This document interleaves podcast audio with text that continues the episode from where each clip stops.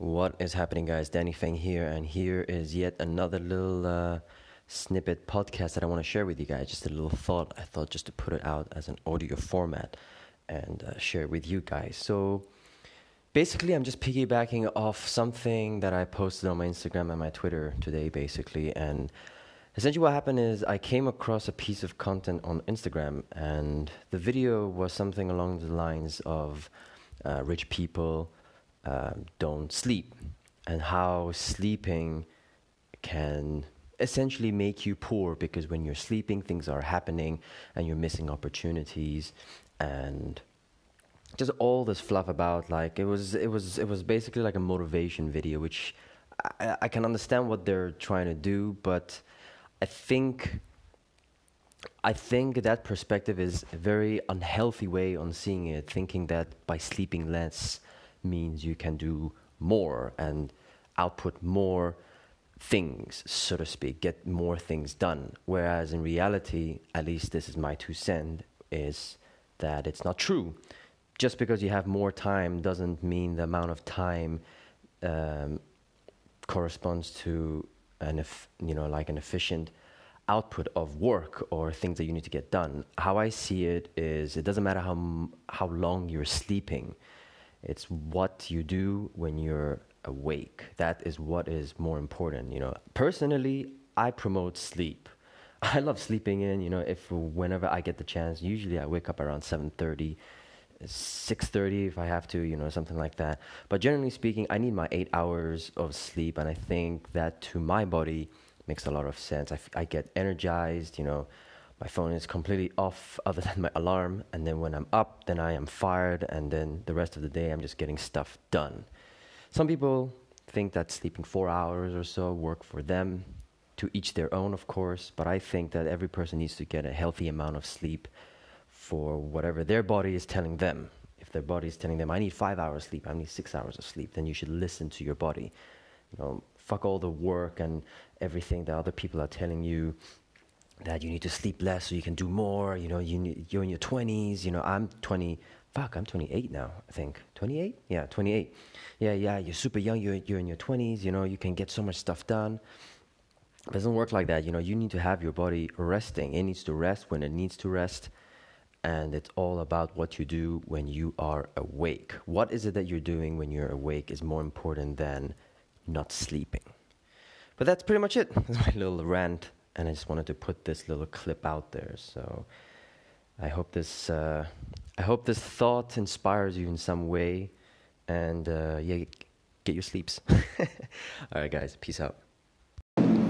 What is happening, guys? Danny Fang here, and this is another little uh, audio clip for y'all. I just wanted to share like a little um, little thought actually, because I was uh, just editing. Um, a, a, little vlog that I did when I was in France uh, this week for a couple of days, and there was something that basically uh, in my vlog that I said, and I thought that was something that I wanted to um, make it into its own individual piece of um, thought or content on my podcast. So the topic is basically about having a backup camera. I know this is like a no-brainer, and I feel like I feel like it's it's it's basically like a very obvious thing to think about when when you're running like your your shoot or your production or whatever it may be. But I find that people don't really um, take this into account.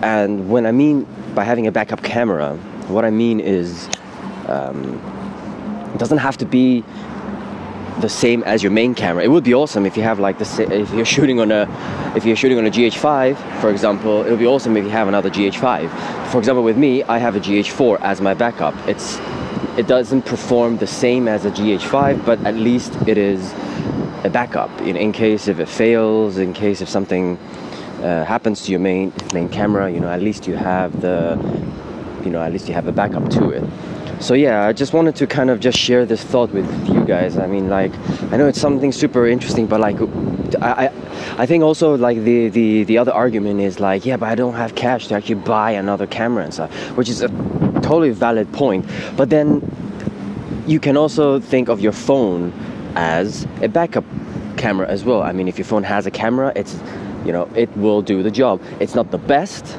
but at least you can keep going with your shoot.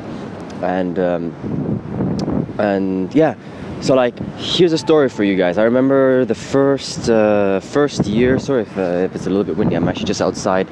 Um, just out and about, but I just thought I really, wanted to record this really quick content for you guys and share this thought. So apologies if the audio quality is not the best. But yeah, um, I wanted to share a story with you guys. So basically, my first year in Berlin, I had like a music video job, and it was definitely underpaid, almost no budget.